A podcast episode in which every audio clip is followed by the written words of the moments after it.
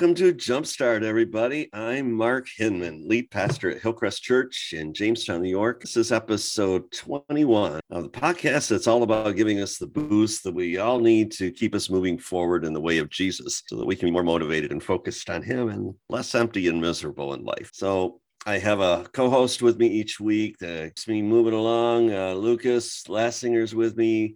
Hey, happy uh, Valentine's Day, Lucas. As to you, as to you, you doing anything? I mean, I know we're, we release these at like five a.m., so your, your wife might not even be awake yet, but you got any good yeah, gifts yeah. picked out? I mean, we actually are recording this early, so you've got ten days yet. But yeah. You're right. So, um, you know, we don't typically do anything on Valentine's Day. We'll, we'll go out to dinner or do something this week sometime. I'm too cheap. I don't, you know, everything's really expensive on Valentine's Day. So I usually wait till, you know, a few days after or something. Gotcha. Gotcha. Yeah. Yeah. Well, you're not, you're not Swedish, but you preach at the cheap Swedish church. So. Right. There you go. No one will judge you, at least out of our church congregation. But, you know, in honor of yeah, the... That's, that's This is uh, an honorable thing. I'm saving money. Exactly. But, and, you know, in honor of the uh, the Big V Day, we, uh, we're going to continue in our series all about love. And uh, so we've been looking at John chapter thirteen. And today we're going to talk about John thirteen, verse twenty-seven. And that verse says, "What you are about to do, do quickly," Jesus told him. But no one at the meal understood why Jesus said this to him. All right. So this is a really strange verse. Um, I I have wondered about this verse for years. I, I've had people ask me, what in the world does that mean? And the context is, this is the, the Last Supper. Okay, they're gathered in the upper room um, on the night that Jesus would be betrayed, the night before he goes to the cross. They're eating the Passover meal together. And this is at a really uh, powerful moment in the meal. He, uh, Jesus has, as we talked last episode, has demonstrated love and washing the disciples' feet, um, willingness, you know, to get dirty and and down on his knees and actually demonstrate it that way. But but he makes this statement later on as they're eating the meal together. He he first prophesies that somebody is going to betray him. And so John asks him, okay, Lord, who is it? And so Jesus says, well, it's the one I give this piece of bread to when I dipped it in the dish. So then he dips it in the dish and he hands it to Judas. And then he makes that statement, what you are about to do, do quickly. And the question is, okay, what does that mean? Does that simply mean, okay, get on with it, um, get out of here? Uh, what is it? Um, so I'll let you think about that. I don't know that we entirely know what that means, but I want us to step back also and think about the context of what's going on here, because obviously Judas or Jesus knew that Judas was going to betray him. I mean, he prophesied it, right? And he knew it because he handed it to Judas. And, and yet Jesus doesn't argue with Judas when he turns to him. He doesn't say, come on, Judas, what are you doing here? Stop and think about this. I, I mean, that's what I would be doing. I would be trying to convince him to do something else, to think about the reality of what he's just about to do, that, that he's going to betray the, the Messiah. And he doesn't do that. Um, nor does he, you know, uh, take on a judgmental posture, even, even though Jesus will return one day as, as Lord and judge, right? Uh, he, in that moment, is not seeking necessarily to judge Judas. He simply says, what you're about to do, do quickly. And, and it's such a pivotal moment because John says, as soon as Judas took the bread, Satan entered him. It's like, this is the moment.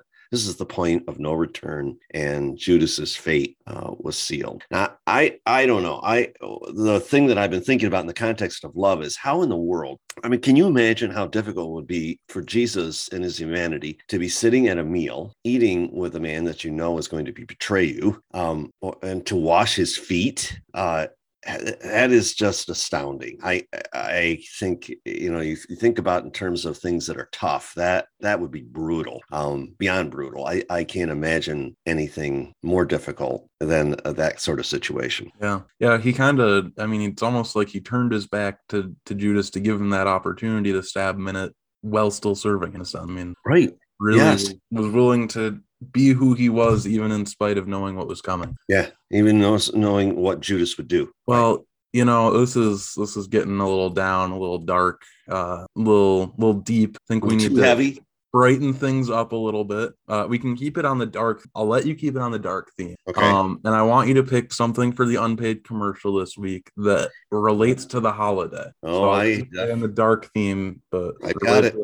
All right. What is it? I got it. I got it. So I want to uh, recommend dark chocolate. I, I love dark chocolate. Now, you don't like dark chocolate. I hate dark chocolate. What is wrong with that's you? Bitter. It's not, you know, let's eat the junky, uh, you know, yeah. You know what the problem is? The What's Mayo that? Clinic says that dark chocolate has health benefits, including boosting your psychological support uh, and, and supporting eye health and mm-hmm. blood circulation. You have put this article in our, our show notes. It's healthy. That's why I don't like it.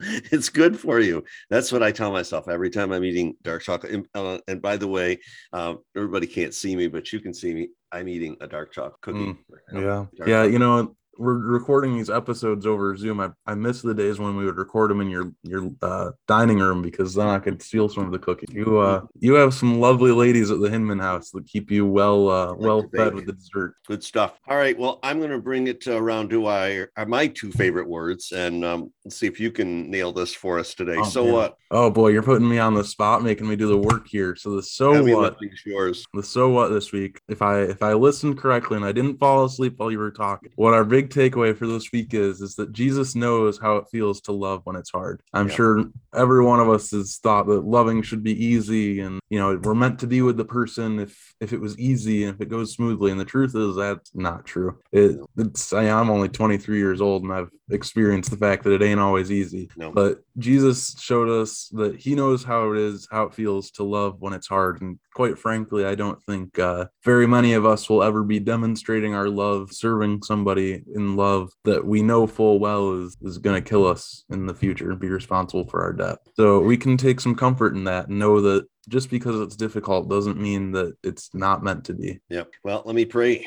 uh, for the, for us today. And Lord, thank you that you know all things. And just as you knew that Judas would betray you, you you know all the difficult things that we deal with. And yet we're called to love as you have loved. So I pray that for each person that's in a difficult situation with someone that they're called to love, that you would give them grace and strength and your love this day. In Jesus' name, amen. Amen. Well, thanks everyone for listening. We loved having you here.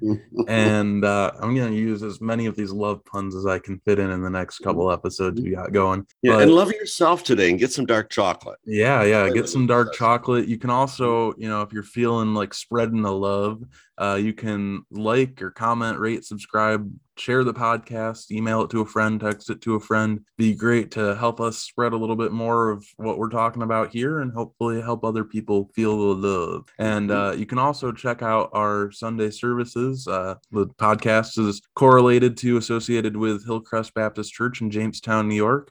And our Sunday services are eight forty-five and eleven a.m. on Sundays. And those are in person as well as online. Uh, the online is also at seven p.m. Go to at Hillcrest Jamestown on Facebook, Instagram, YouTube, on the socials, all over the socials. We're everywhere. All right. Hey, thanks for being with us, everybody. Have a great day.